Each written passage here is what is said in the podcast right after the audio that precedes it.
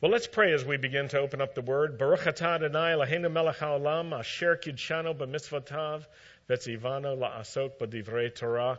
Blessed are you, Lord our God, King of the universe, who sanctified us with your commandments and commands us to engross ourselves in the words of Torah. Amen. I like to keep up with what different rabbis from different perspectives are, are saying on current events and different topics. And so I was taking notice of what the chatter is on the internet in the Jewish forums. And this time of year, one of the big questions is well, what is kosher for Passover? And it turns out that Ashkenazi Jews have traditions that are different from Sephardic Jews.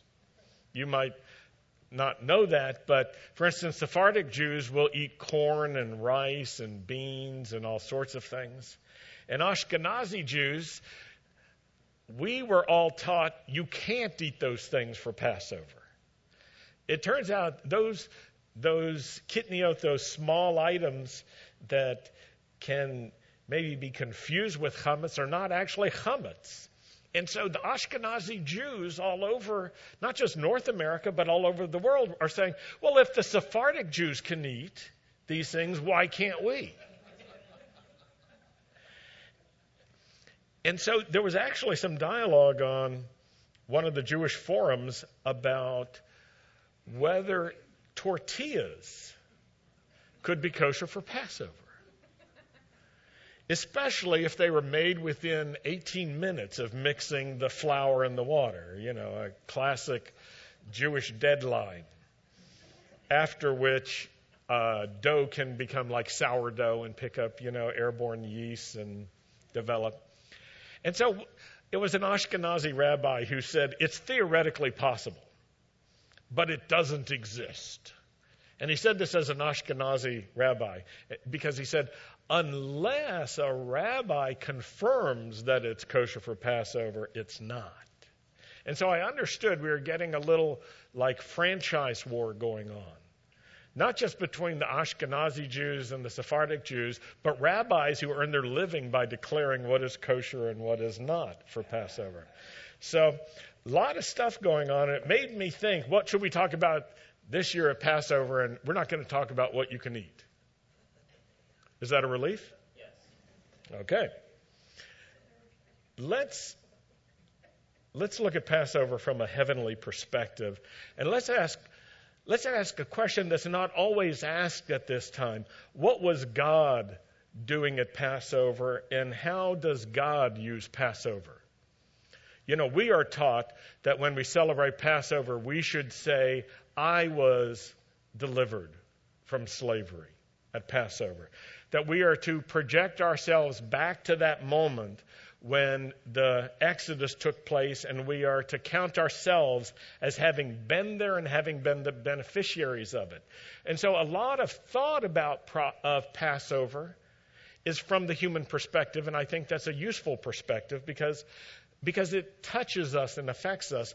But let's take another perspective. Let's say, what was God doing at Passover and how was He using Passover? I want to share with you tonight seven ways that God used Passover and the Exodus from Egypt. And then I want to connect God's Passover victory in Egypt to the death and the resurrection of Yeshua, which took place during Passover. Did you know it was not an accident of timing? Because some people think that, for instance, Yeshua rose from the dead on Easter. But Easter didn't actually exist at that time.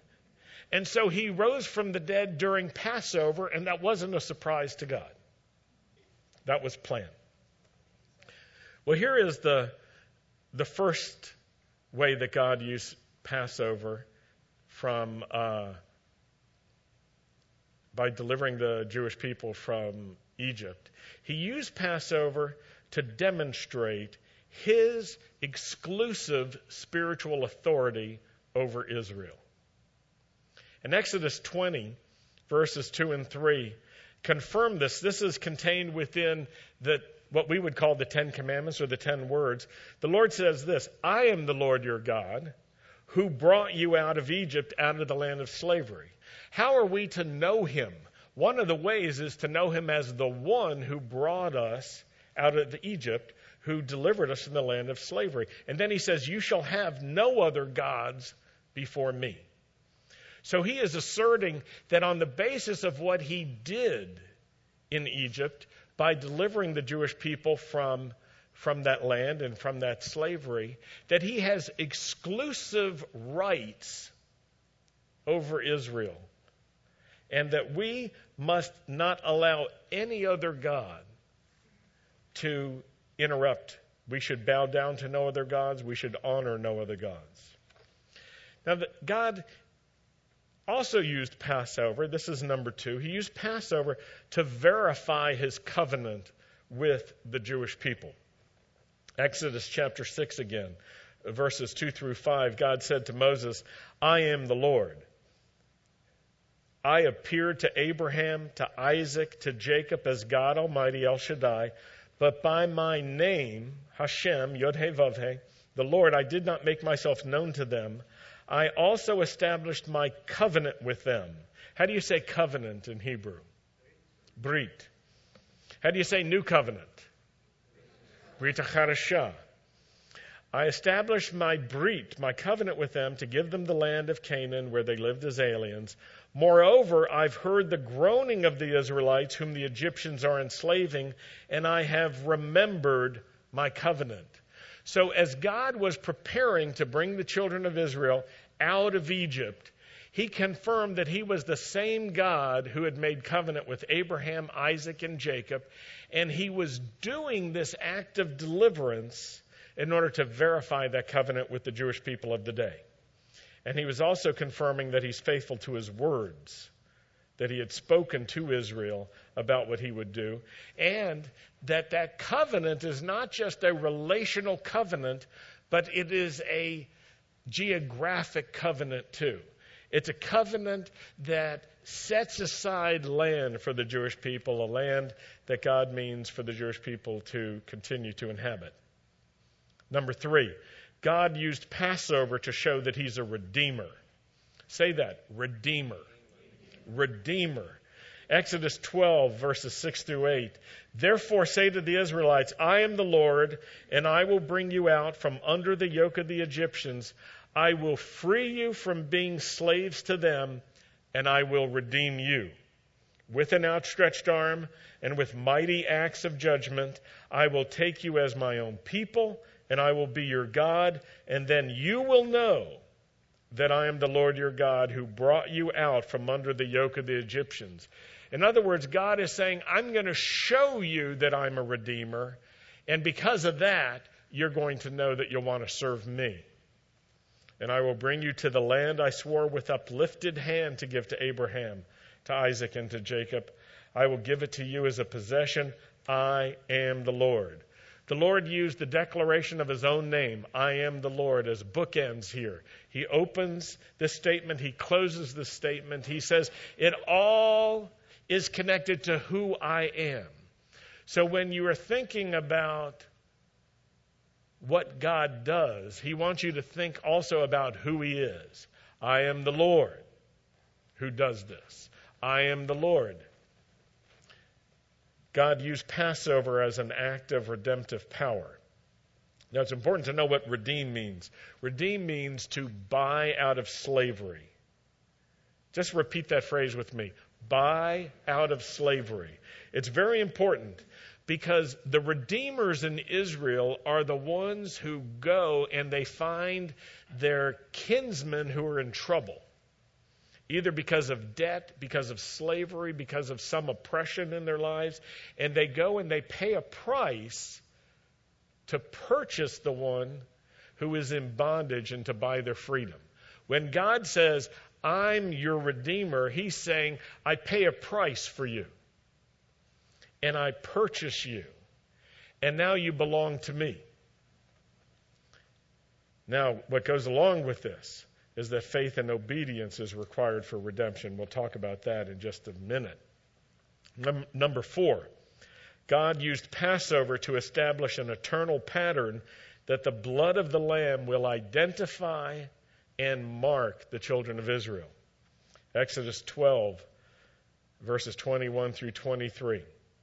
Then Moses summoned all the elders of Israel and said to them, Go at once and select the animals for your families and slaughter the Passover lamb. Take a bunch of hyssop, dip it into the blood in the basin, and put some of the blood on the top and on both sides of the doorframe. Not one of you shall go out the door of his house until morning. Verse 23. When the Lord goes through the land to strike down the Egyptians, he will see the blood. Say that with me. He will see the blood on the top and the sides of the doorframe, and he will pass over that doorway. Now, it's important to keep in mind what this means. He will pass over that doorway and he will not permit the destroyer to enter your houses and strike you down.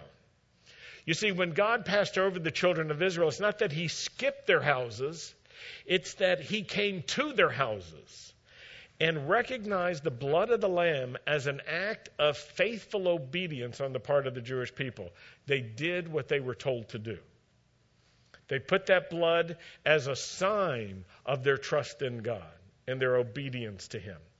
And he recognized that act of faith and he went personally to every house just in time to stop the angel of death, the destroyer, who was going through the land to exercise a judgment upon the firstborn of Egypt.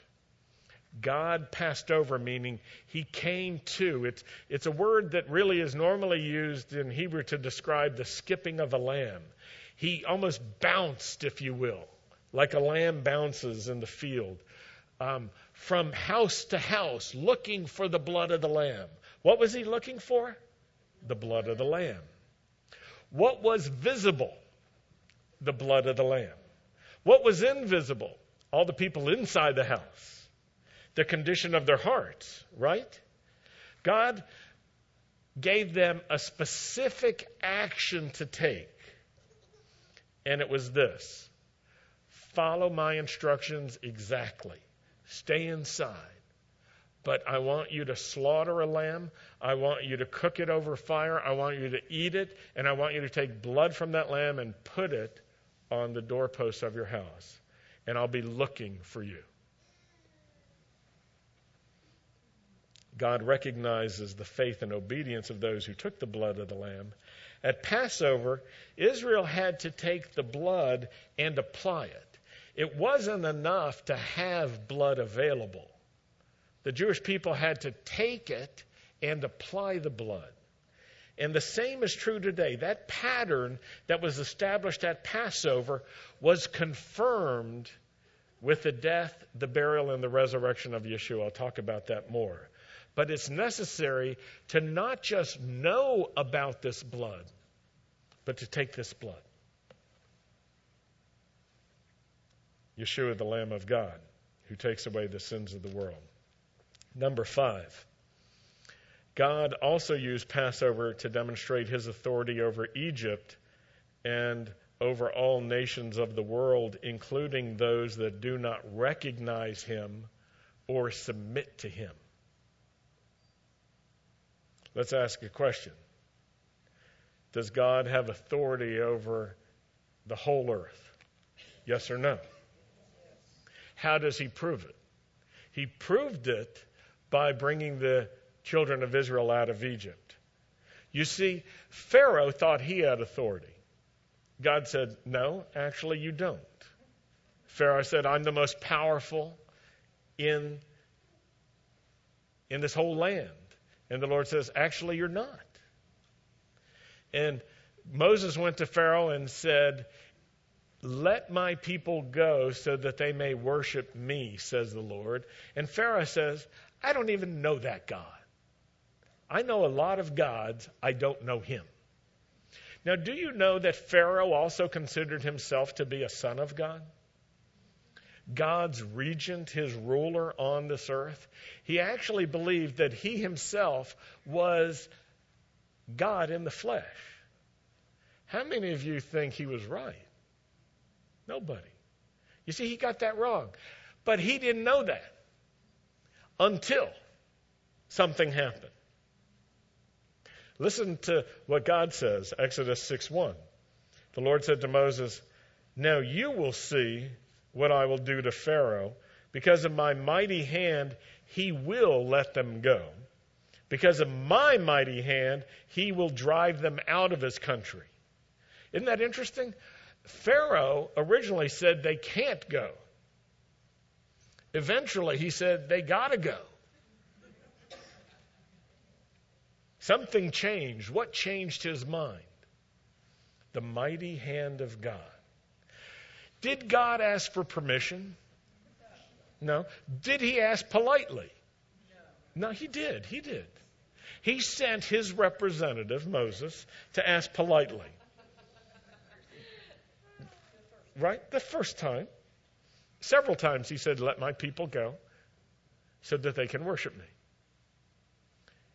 But the Lord asked politely, and he sent someone who Pharaoh could recognize, even though it was hard, because Moses had been raised in the household of Pharaoh. But the Lord had plans of his own, even though Pharaoh thought he was the ruler and the sovereign over the Jewish people. At Passover, God showed his authority over Pharaoh, but he also showed his authority over the government of Egypt. He showed his authority over the whole social system of Egypt. Do you remember the Egyptian society and how it regarded shepherds? The Egyptians considered shepherds to be, how would I compare them? Worse than pig farmers to Jews if, if you know what, I'm, what I mean. A, a Jew might say, oh, a pig farmer is like really low. I'm not meaning to insult any pig farmers, just to make a comparison. The Egyptians considered sheep to be unclean and those who took care of them to be unclean as well.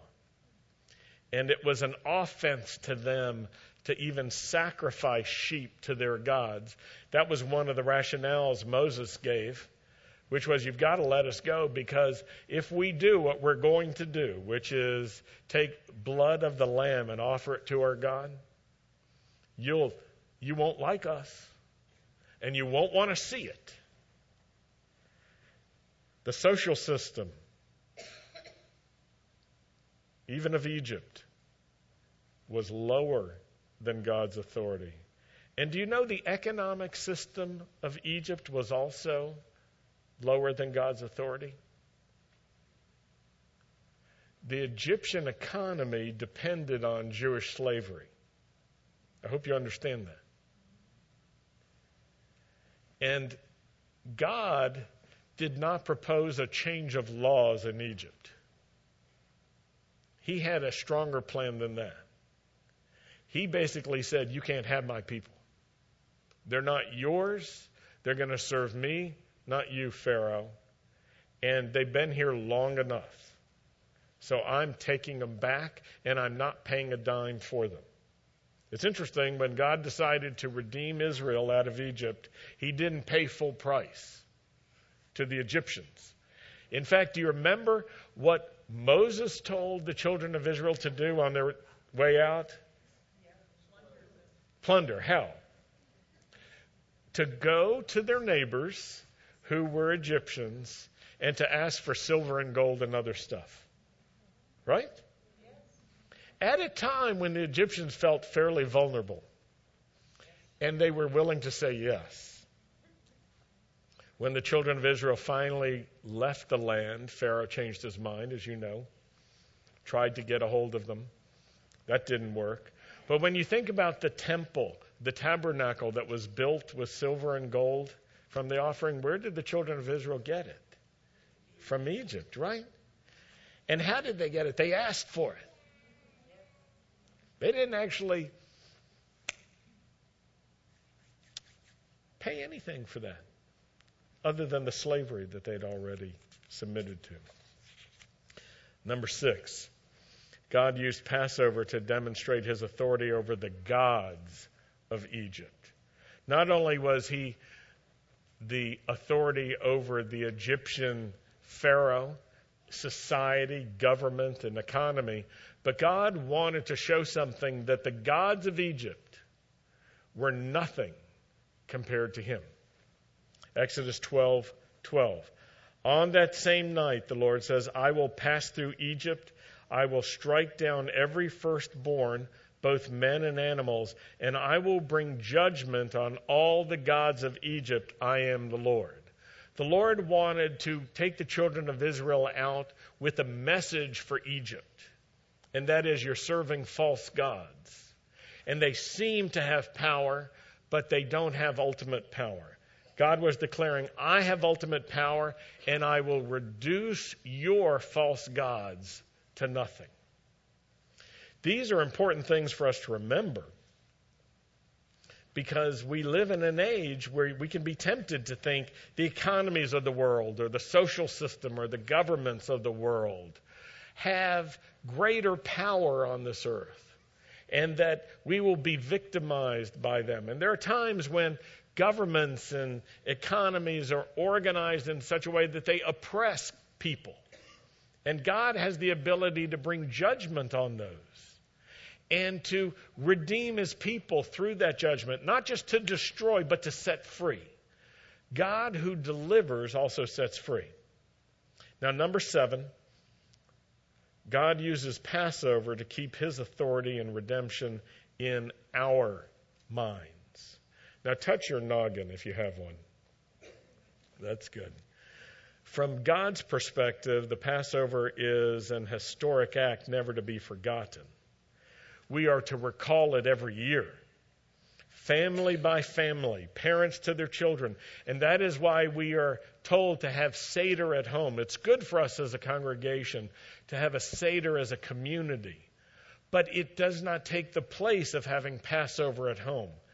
We're to have Passover at home and to do certain things in order to demonstrate our own confidence in God's deliverance and to teach our children as well. Exodus 12:25 through 27. When you enter the land that the Lord will give you as he promised, observe the ceremony, the Seder. And when your children ask you, what does this ceremony, what does this Seder mean to you? Then you tell them, it's the Passover sacrifice to the Lord who passed over the houses of the Israelites in Egypt and spared our homes when he struck down the Egyptians. In other words, this is a moment when we remember and we teach our children. Why are we doing this? Our kids are going to ask, and we need to have answers. As they get older, we turn the tables on them, and we ask the questions. That's what I did with, with two of my grandchildren who were with us this week. As we're celebrating our Seder, I said, Why are we doing this? What does this mean? And I wanted to hear their answers. They did really well. I was glad for that. From God's perspective, Passover is a defining moment for the Jewish people. We remember our slavery, slavery, we remember our redemption.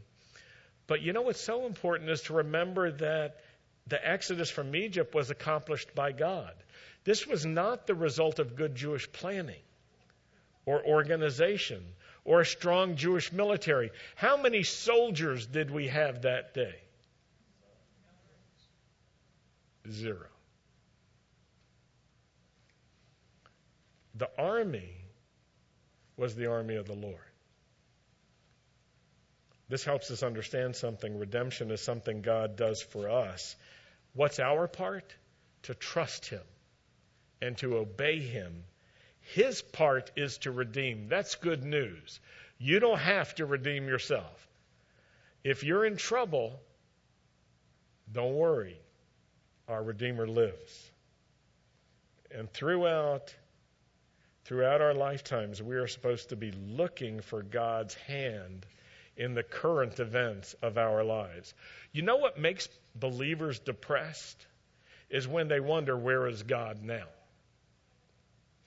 And Passover is a cure for depression like that. Because we remind ourselves where was God? Where is God? The same God who delivered Egypt is going to deliver me.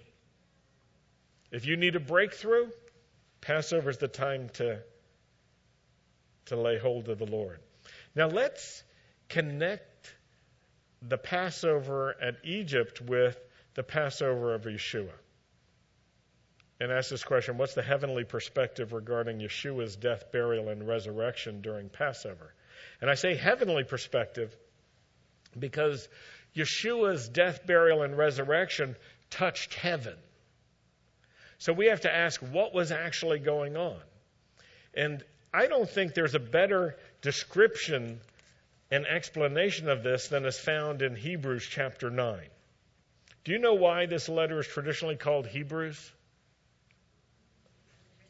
Because it was written to Jews, to Messianic Jews.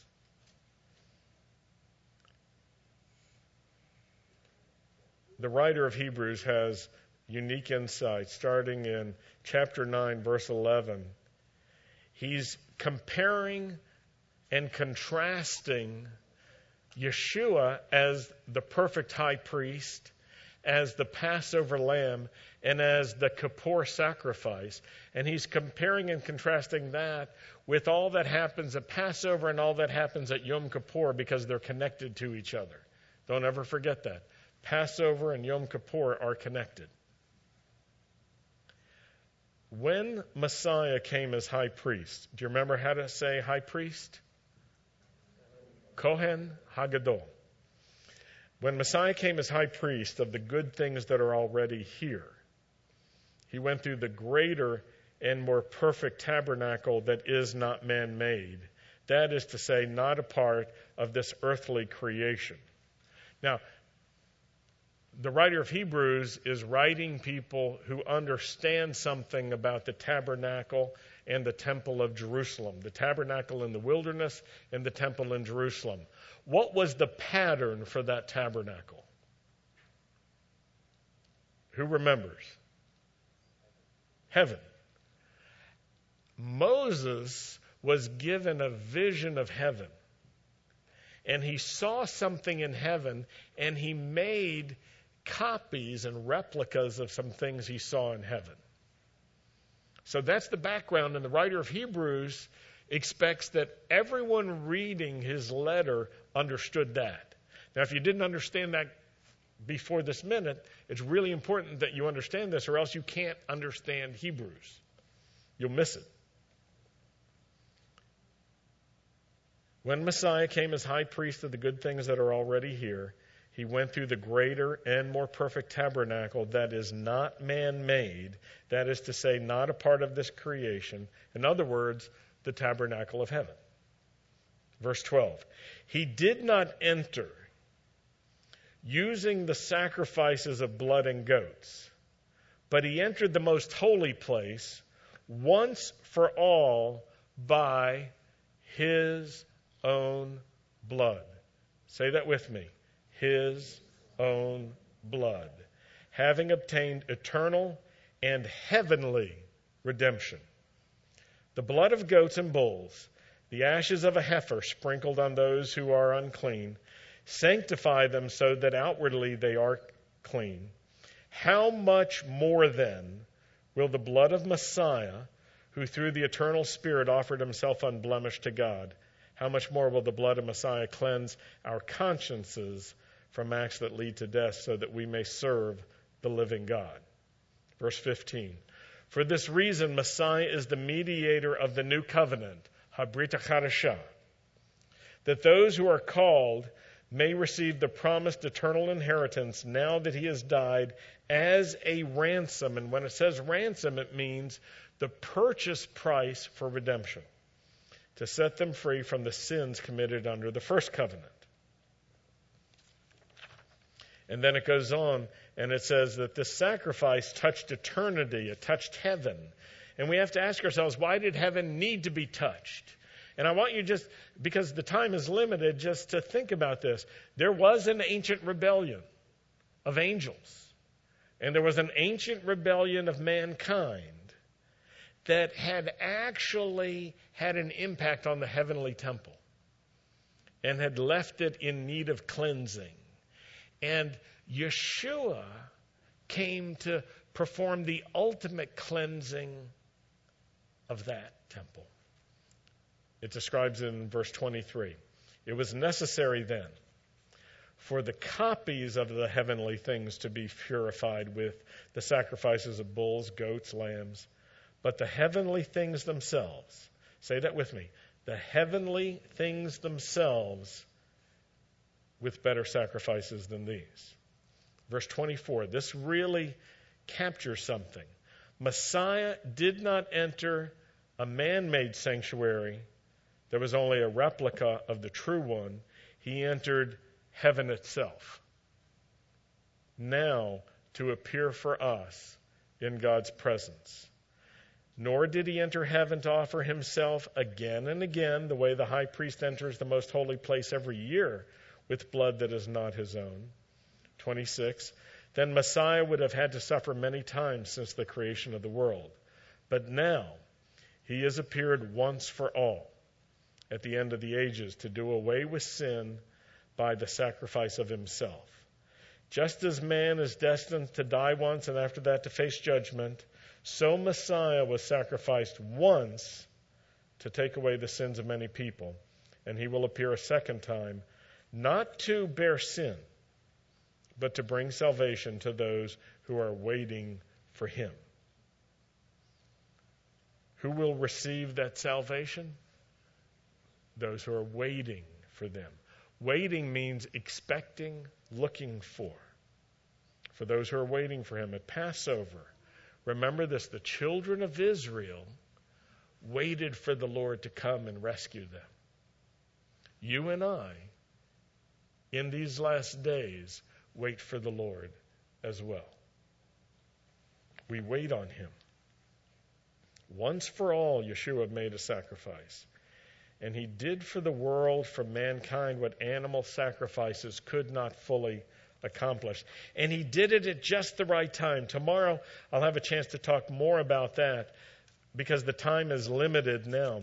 But Yeshua, as Romans 5, verse 6 says, at just the right time, at just the right time, Messiah died for the ungodly. Now, what was the right time? Passover at just the right time, at Passover. As an act of redemption, Yeshua died for the ungodly. And God demonstrates in this his own love. While we were still sinners, Messiah died for us. Messiah died for us. He died for us also right during the last generation that had the temple in Jerusalem. During the time of Yeshua, Judaism was becoming transformed. It was, it was changing. It was anticipating a day when the temple would no longer be the center. It didn't know why. There were different views. Uh, the, the Pharisees, for instance, had a view that the home would be the center. The Essene Jews thought that the temple had become polluted and corrupted and that the priests were false servants of Rome and not servants of the God of Israel.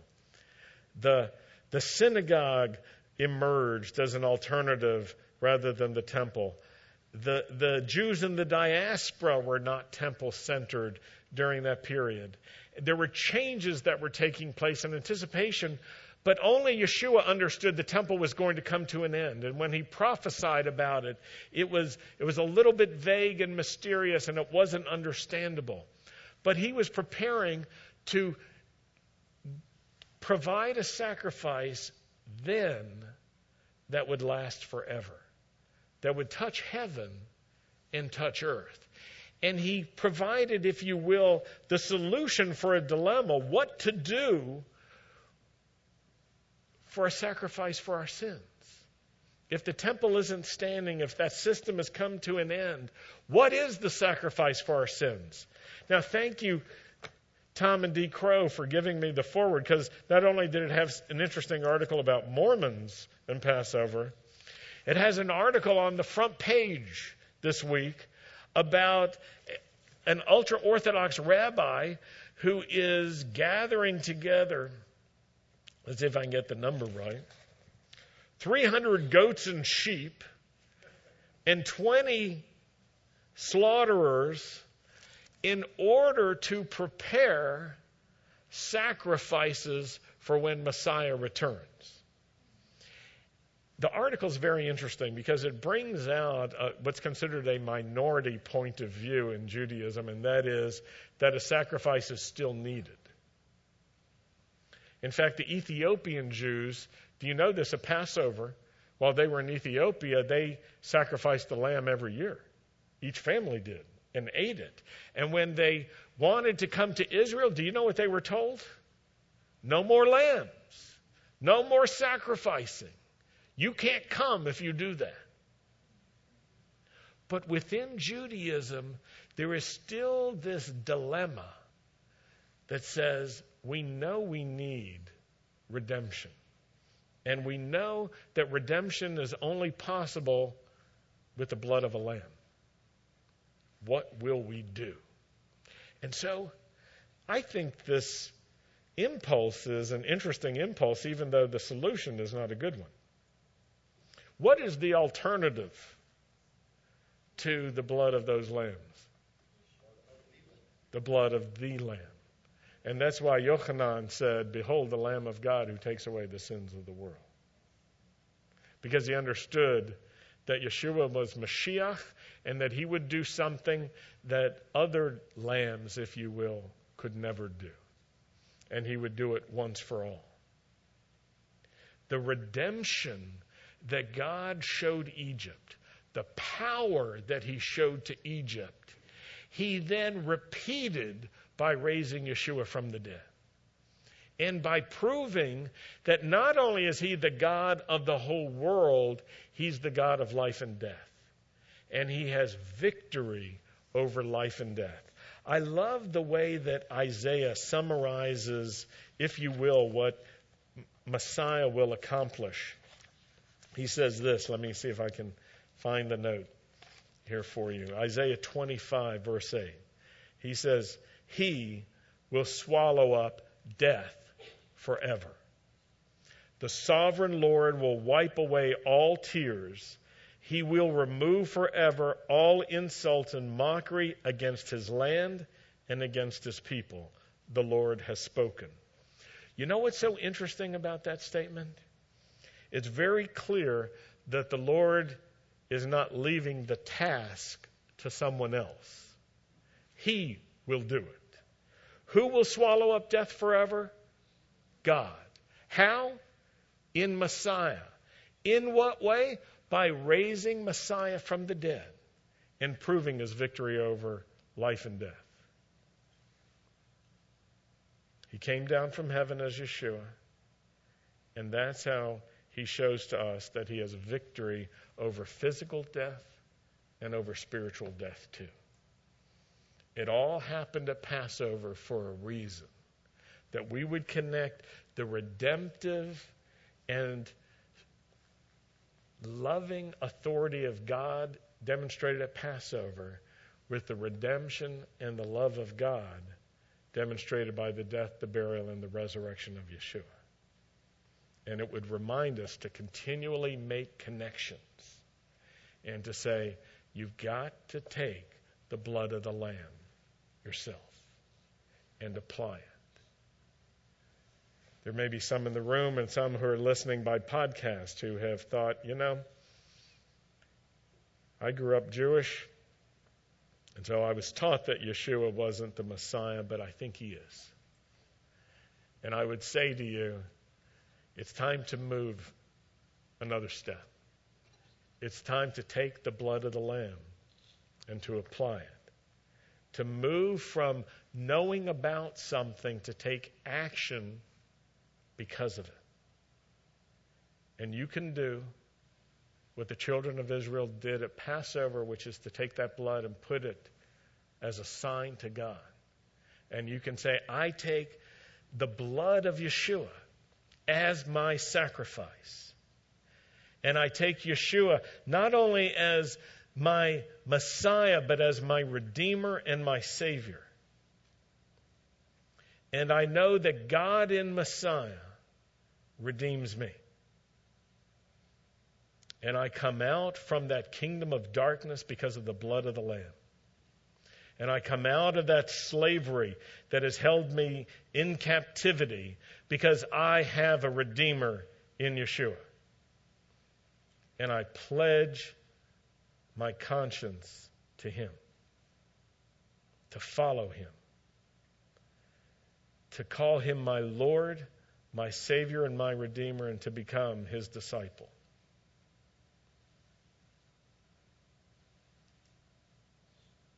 when you make that commitment, when you pray like that, when you act like that, you join in with the Ancient of Days and the victory and the celebration that he started at Passover and he continues to this very day. And you move yourself out of one kingdom because of Yeshua into another kingdom. Like Israel came out of Egypt not by redeeming themselves, but by trusting the Redeemer, God Himself. You move from one kingdom to another, from the kingdom of darkness and death into the kingdom of God's beloved Son. It's a great day. If that happens to you, if you say, I'm going to follow Yeshua like that, it's important to tell someone. If you're here, come tell me. If you're listening by podcast, send me an email, Rabbi David at bethisraelnow.com, and, and just tell me, share the good news with me. And we'll pray for you that God will establish you in all of his victory and all of his redemption. Lord, we thank you for Pesach. We thank you for Passover. We thank you for the blood of the Lamb. We thank you for Yeshua, who is the Lamb of God who takes away the sins of the world. We remember your victories in Egypt. We remember your victories in Jerusalem. We remember your victories today, here. We bless you in Yeshua's mighty name. Amen. Amen. Let's stand and close with Aaron's blessing.